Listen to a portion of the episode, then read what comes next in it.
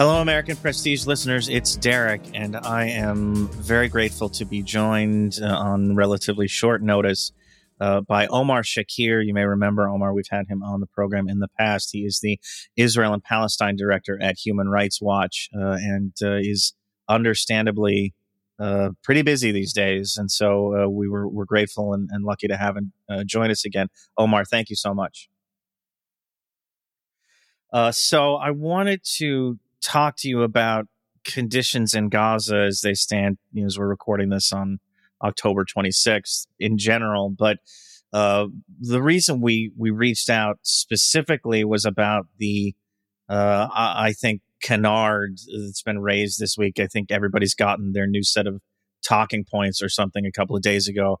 And at the top of the list was throw doubt on the casualty figures that are coming out of Gaza. Can you talk a little bit about where this comes from, this again, I'm going to prejudice this fake controversy, where it comes from, and how you've seen it kind of manifest over the past couple of days?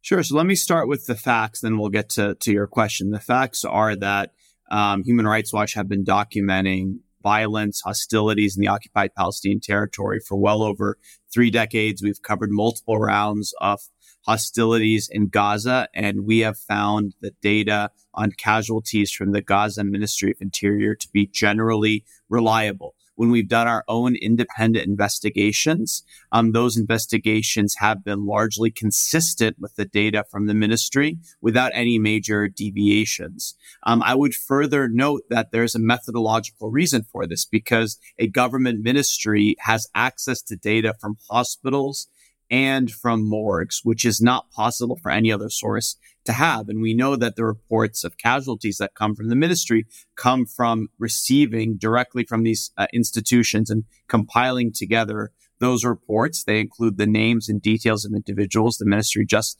recently published the list of those that have been killed in Gaza since October 7th. I would further note that, the ministry, when it does these things, we look mostly at the overall number of casualties and the number of women and children. We don't rely on that data for attribution because, whether it's an Israeli airstrike or could it be another, Palestinian misfired rocket, those kinds of details, we'll do our own detailed investigation. But as an overall tally, that's, a primary source. And I would add that we've been monitoring for the duration of hostilities. We've been looking at satellite imagery. We've been looking at airstrikes, and the number of casualties that are being reported are within reason of the scale of bombardment, given that you have hundreds of airstrikes in a very densely populated area. These are around what you would expect, given the kind of devastation and the strikes that we've seen. So to get to your question, where is this coming from? I think it reflects a larger trend, which is the Israeli government and many of its allies in Europe and the United States for so long, when it comes to Israel-Palestine, refused to recognize reality on the ground for what it is. And they prefer to just deny it or bury their head in the sand. So instead of dealing with the consequences of Israel's intense bombardment and the significant civilian harm caused, they would pretend to just, pretend that that's not happening, right? To deny reality, just as they've done with the finding of Human Rights Watch and so many other human rights organizations that Israeli authorities are committing apartheid and other serious crimes, including persecution against Palestinians. That provides a fog of misinformation and war that allows for this daily reality in which every day hundreds of Palestinians, including more than 100 Palestinians, are being killed. A reality in which today you have nearly half of Gaza's population whose home has been damaged or destroyed, the majority of the population who has been displaced, the entire population, has had their water, electricity cut, fuel, humanitarian aid. So I think that's where it's coming from. Yeah, I think you bring up a great point in terms of the volume of airstrikes that are taking place, or air and artillery strikes that are taking place in Gaza. And I think the talking point day, the day everybody got their notes to start questioning these statistics, I think the health ministry released its figures and said something like 700 people had been killed over that previous 24 hours. And, you know, that was the trigger. Like, oh, you know, that's really high. What are they talking about? We can't believe this. And meanwhile, the Israeli military is openly saying we conducted 400 strikes on Gaza today, like just today. And it's sort of like, well, yeah, that's pretty much in line with what you would expect if you're going to bombard this place that heavily, a place that is as densely populated as Gaza. Like, what are you expecting that these things are going to do? I want to, it's the main thrust of this is it's based on no evidence. It's based on no kind of reference back to any instance that people can point to where the health ministry has obviously manufactured statistics. It's based on the concept of the Gazan health ministry has Hamas cooties on it, essentially. It got Hamas vibes, and we can't trust them. Can you talk a little bit about the health ministry itself or the functioning of some of these operations in Gaza and how tightly, I mean, you know, you would think from the way this is being talked about, it's like two Hamas guys in a room just making things up, but it's not. These are professionally run ministries. Can you talk about that? Yeah, I mean, look, I think the first thing to say is that there's been a tendency in so much of the commentary, and even by political leaders, to lump together different things. There is Hamas, which is a political movement and has a, you know, political arm. There is the armed wing of Hamas, which carried out the heinous attacks on October 7th, along with other Palestinian armed groups. And there's the governing authority in Gaza, which obviously is dominated by Hamas, but doesn't mean that every single person, especially bureaucrats, technocrats that work in these different departments are Hamas affiliated. I often analogize it to the situation in the West Bank, where Fatah is the main political party that dominates the scene, but that doesn't mean that every government employee or representative is a member of Fatah. So coming back to the situation in Gaza, right, you know, these reports, the way they're compiled is you have doctors and administrators at hospitals, you have professionals at the morgues that are keeping a tally of the people with ID numbers and other, ages, biographical information. They're providing centrally that sort of information. And these are people who are professionals. They're doctors working under the most difficult circumstances. There are government bureaucrats. Sure, there may be some of them that, politically lean one way or the other, but we're talking about an entire government bureaucracy. People forget that Gaza is, an urban population, pretty well educated, more than 2.2 million people. And it's compiled there and it compiled in that way. The one other thing I want to say is if we were to give any credence to these reports, which I generally agree with you that, they're disingenuous, I think what they did is point to the statement the hospital gave, Al-Ahli hospital gave the day of the attack that day, where they had a very high casualty number. Now, there is an important need to distinguish between statements issued by ministers in the minutes after something happens, where they're estimating, projecting, and the kind of way that data is pulled together by the ministry in its periodic reporting. Now, to put those two things together is to make a very simple, but clear mistake in terms of how statements are done. And I would challenge those that have made that equivalency to look at the figures from the Ministry of Health in Gaza. And it's quite clear that the number of that the increase in casualties from the day before and after the Ahli strike show that whatever the estimate may have been, they were not entered into the casualty register until they had been gone to a morgue or a hospital and their bodies had been processed. I want to talk about the Al-Ahli hospital strike, not in terms of trying to figure out what really happened, because I don't think we know that or can know that. But in terms of what I think this obfuscation about casualties fits into contextually, which is a pattern of the Israeli government, the Israeli military doing a thing and then immediately trying to throw smoke, trying to throw sand in people's eyes and say, this isn't what it looks like. You're not seeing the real story. They've done this so many times, it's hard to even keep track, but you can point to, for example, the Shireen Abu Akleh killing, which, instantly the response from the Israelis was, well, this was probably a Palestinian that did this. It wasn't us. And then it turns out, oops, it actually was an Israeli soldier. The Ahli hospital strikes me as the same thing. There's this initial reaction that this was an Israeli strike, which is makes sense given the context, given that the Israeli military is bombarding this place. But immediately there's this knee-jerk effort to say, no, it was a Palestinian rocket that went off course. You don't know what you're looking at. It's not what it appears to be. And a lot of that case has now been debunked. The recording that they released was a joke. The New York Times had just released a report this week saying, some of the video that they pointed to as sort of evidence of this supposedly misfiring missile doesn't really make that case. So can you talk a little bit about the pattern here of kind of, I think, just throwing chaff in the air? It almost seems like to confuse people until everybody moves on to the next thing. Yeah, I'll start by saying Human Rights Watch has not made a determination on, who is responsible for that Al-Ahli strike. That's something that we're looking into.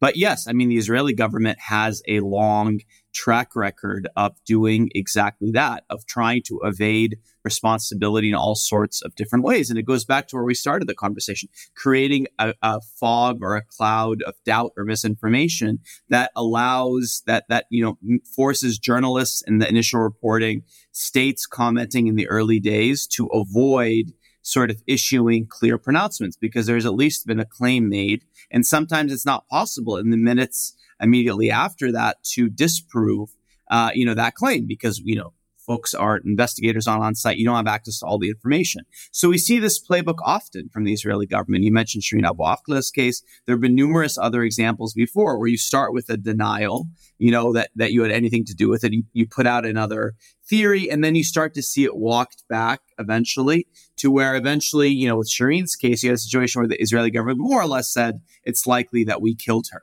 And so it doesn't always lead there. Shireen's case was unique, and it's the high-profile nature and the focus. In many cases, they just leave it at the initial statement. They never walk it back.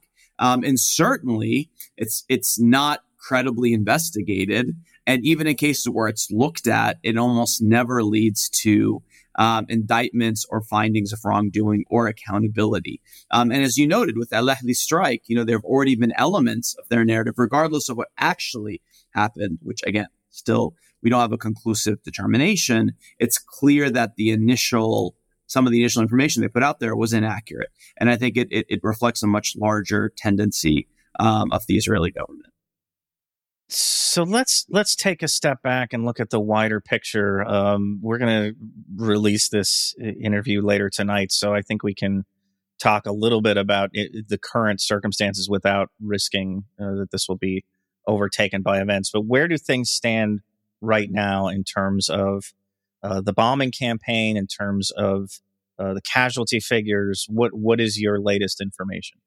Yeah, look, so in terms of bombing, we've seen an intensification of Israel's bombing in recent days. They signpost as much. The average number of Palestinians, according to the Gaza Health Ministry, being killed a day, was around 300, and now it's at a rate of around 700, which I think reflects more intense bombardment. The overall number of casualties, now is exceeded, according to the Gaza Health Ministry, 7,000. So we're talking about, more than 2,000, well over 2,000 children being killed.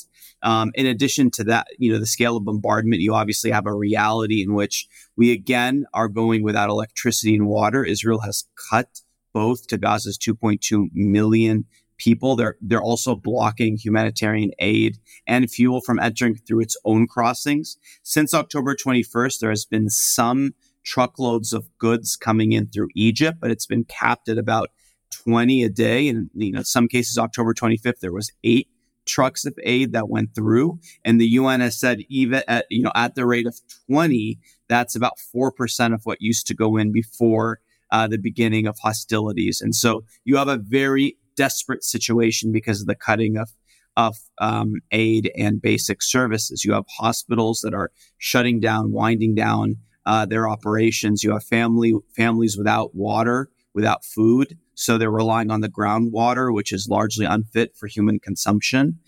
You have people who, are barely getting by food-wise, drinking less water, eating less food than they should. People have been living without electricity for days now, for a couple of weeks now. And then in terms of the situation on the ground, nearly half the population has had their home damaged or destroyed. 1.4 million people, according to the UN, are displaced. They have no safe place to go, nowhere to go. Of course, Israel ordered 1.1 million in northern Gaza to leave their homes back a couple of weeks ago. Many did leave, even though they had nowhere to go, and many of them have now been displaced again from the location they've gone to because of intense bombardment. There have been other orders issued. It is a unprecedented descent into darkness. We have not seen levels of carnage or bloodshed at this level in the modern history of Israel-Palestine. And the concern is that the worst, as hard as it is to even fathom, may still be ahead of us. The Israeli government has made clear it holds the entire population of Gaza responsible for October 7th, and it has given indications that it intends to commit further mass atrocities. So I think we're in a really scary moment, that a nightmare that has been going on for weeks and doesn't seem to have any end point. Can you give people a sense of just how far below what is necessary to even sustain a basic set of humanitarian conditions this, like, 20 trucks on a good day regimen is? I've seen the UN talk about needing to bring in 100 truckloads of aid total per day. That strikes me almost as a political like a pre-compromise. This is supposed to be palatable enough to the Israelis that they would allow it. I've seen Oxfam, which has accused the Israeli government of using starvation as a weapon of war, say that they needed like 100 truckloads just of food per day to come in, leaving out, fresh water, medicine, anything else that you might need to bring in to take care of people. So can you sort of give people a sense of just how inadequate to the moment this level of relief is, which has been, trumpeted by the Biden administration, among other people, is this great success? Yeah, the starting point is people forget that 80% of the population before October 7th, before all the devastation we've talked about, relied on humanitarian aid. So when you cut humanitarian aid for, multiple weeks, you can imagine what that means for the civilian, for the population, right? So, the effects are almost too much to compute, right? You have to almost break it up in different ways. Medical care, right? We're seeing shortages of equipment, supplies, medications. Many of the patients are children that, are facing situations that are treatable, but may not be able, because of the blocking of supplies to get in, to be able to stitch a woman's head wound, is one case we heard about described. We've heard about ventilate, not having painkillers for surgeries. We've talked about, people not having anesthesia. We've talked about hospitals having to triage and only doing life-saving surgeries. You can imagine what that means, for example, for pregnant women or others that may need other sorts of more routine healthcare that are not life-saving, but aren't able to be, aren't having their needs met with. You could imagine electricity, what the lack of electricity means, right? If you're a person with a disability who lives on the 25th floor and you can't use your elevator, it means you can't leave your house, for days on end, right? You can imagine, for example, water, like what that means for an entire population when, you're, dehydration, but also it means, we've already started to hear cases of dysentery and diarrhea and other things caused by the water that's unfit for human consumptions. It's basically, as you're signing a death warrant, for the entire civilian population. Just a matter of time if if things continue the way they are. And the fact that the U.S.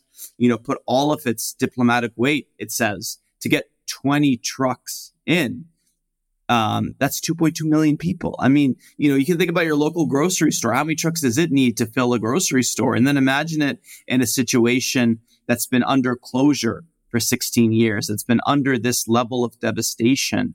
And then 20 trucks a day. And by the way, only going to southern Gaza, not to other areas that Israel has ordered people to demolish. It's simply unfathomable.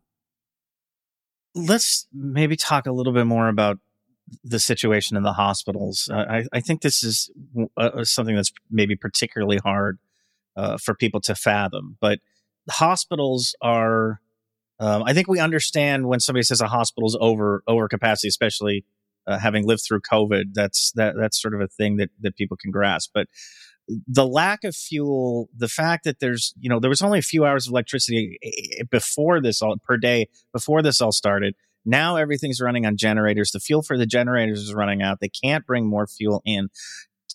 This is people who are on ventilators, people who are on dialysis, babies in incubators, anybody who is hooked up to a machine or depends on a machine to save their lives or keep them alive is in danger of dying. I mean, what's the scale of the massacre that could be about to come just from this one thing, the fact that these hospitals are going to have to shut these things off. And it's already started to happen. So we've already seen reports of hospitals shutting down, reducing operations. We've heard horrific accounts from doctors who, because, you know, over capacity, you know, they get two patients, two kids, you know, and they have to decide who lives and who doesn't, because they just simply, with the scale of killing and carnage and with the restrictions and with, I mean, people forget that, yes, so people in Gaza on average before October 7th were getting, you know, half a day of electricity, right? The way that hospitals and other things function was generators. Generators require fuel.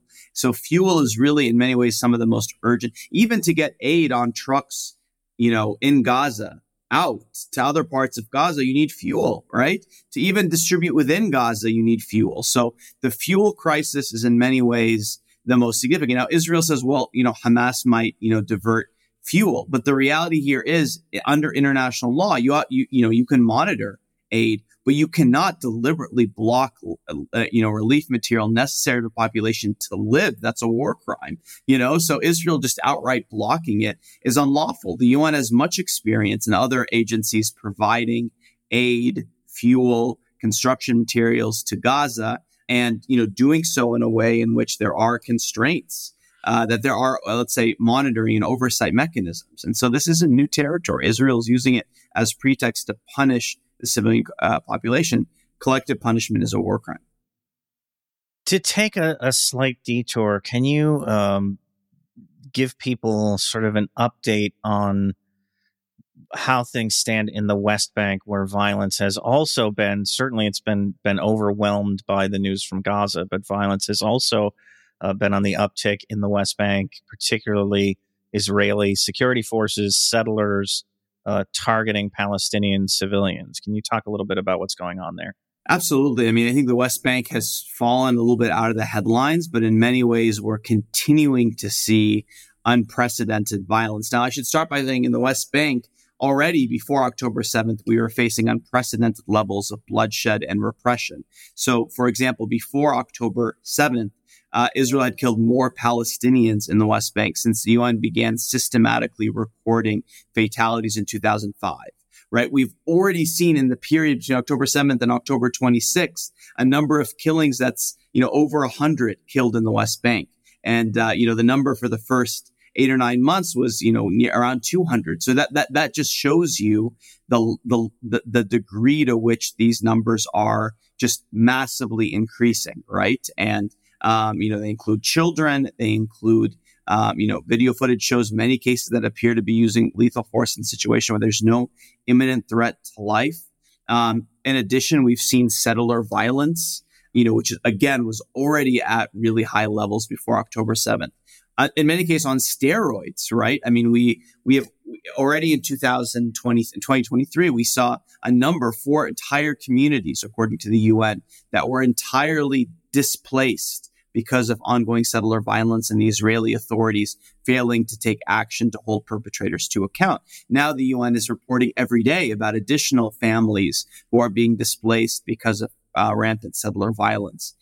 Detentions and arrests. We've seen hundreds detained in the West Bank since October 7th. Let's remember, there's no Hamas in charge in the West Bank. So that pretext doesn't even apply.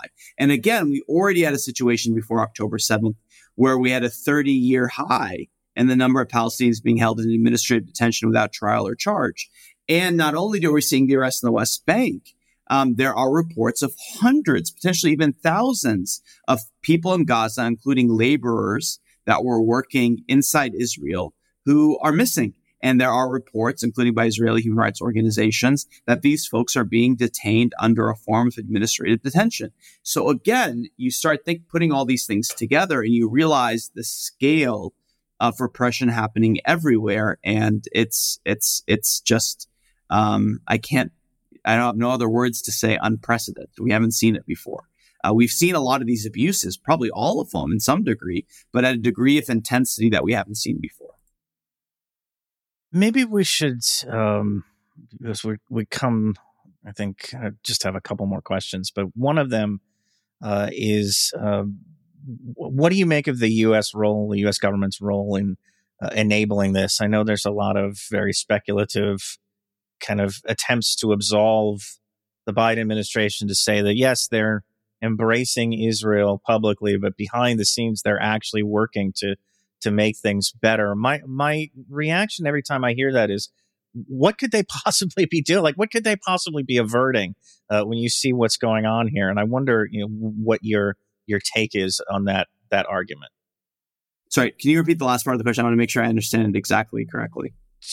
I mean, it's just sort of my reaction when I hear this idea that they're working behind the scenes and they've actually restrained the Israelis. It's like, what, restrain them from doing what? I mean, exactly. Look at what's going on. Like, what are you actually stopping?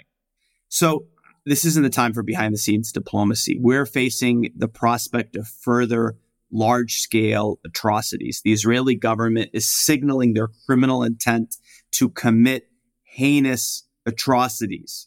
The time is now to speak loudly and unequivocally. I think the U.S. role has been abysmal. The reality here is the world, and the United States among them, has had a clear position when it comes to Ukraine and other crises. They call for basic things, and that's all we're calling for here. Calling on parties to respect international humanitarian law. There's been some of that, but it also means calling out war crimes when they're committed. It means calling for immediately basic services and aid to be rendered to populations that need it. It means calling for accountability for serious crimes. It means dealing with the larger context and root causes that led us to have rounds of escalations, including Israel's apartheid against Palestinians, including its year-long crushing, crippling closure of the Gaza Strip, right? I think the U.S. has not only failed to make those calls, but is supplying weapons to the Israeli government at a time in which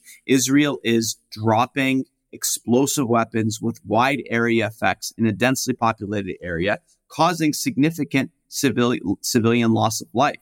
So I think it is imperative. It's not only for the interest of the United States. It's not only, the interest of civilians in Israel, Palestine, but it's also in the interest of the United States, because ultimately double standards further undermine a country's own credibility, and it undermines the very international rules-based order that the United States wants to mobilize on so many other occasions. There's need now for urgent, immediate action to prevent further atrocities and unlawful attacks. I want to get your take on some of the rhetoric that you've heard from Israeli officials, basically openly saying, conflating the entire population of Gaza with Hamas, talking quite explicitly about collective punishment, and also from U.S. officials. And I think, there was one thing that really smacked me in the face this week, which was when the spokesperson for the National Security Council in the White House, John Kirby, said amid growing international calls for a ceasefire to allow humanitarian relief and some respite for the population, said a ceasefire right now would only benefit Hamas, which is just this gobsmacking mask off, I think, or mask slipping moment where you admit that we don't really think about Palestinian civilians, except in the most abstract terms when we're coached to say something like, of course, we preserve, we want to preserve and protect Palestinian life, but when we're not consciously trying to mouth the right words, we don't really, we don't consider them relevant. When you say something like a ceasefire would only benefit Hamas and ignore the 2.2 million people who are taking the brunt of this. I just, sorry, that's a rant. But my question is, What do you make of some of the things that you've been hearing people say? No, I think it's alarming, beyond alarming, because it's not just the intent that they're stating, but it's the fact that they're taking actions consistent with that and the scale of devastation in Gaza. Entire city blocks, large parts of neighborhoods reduced to rubble, entire families, erased.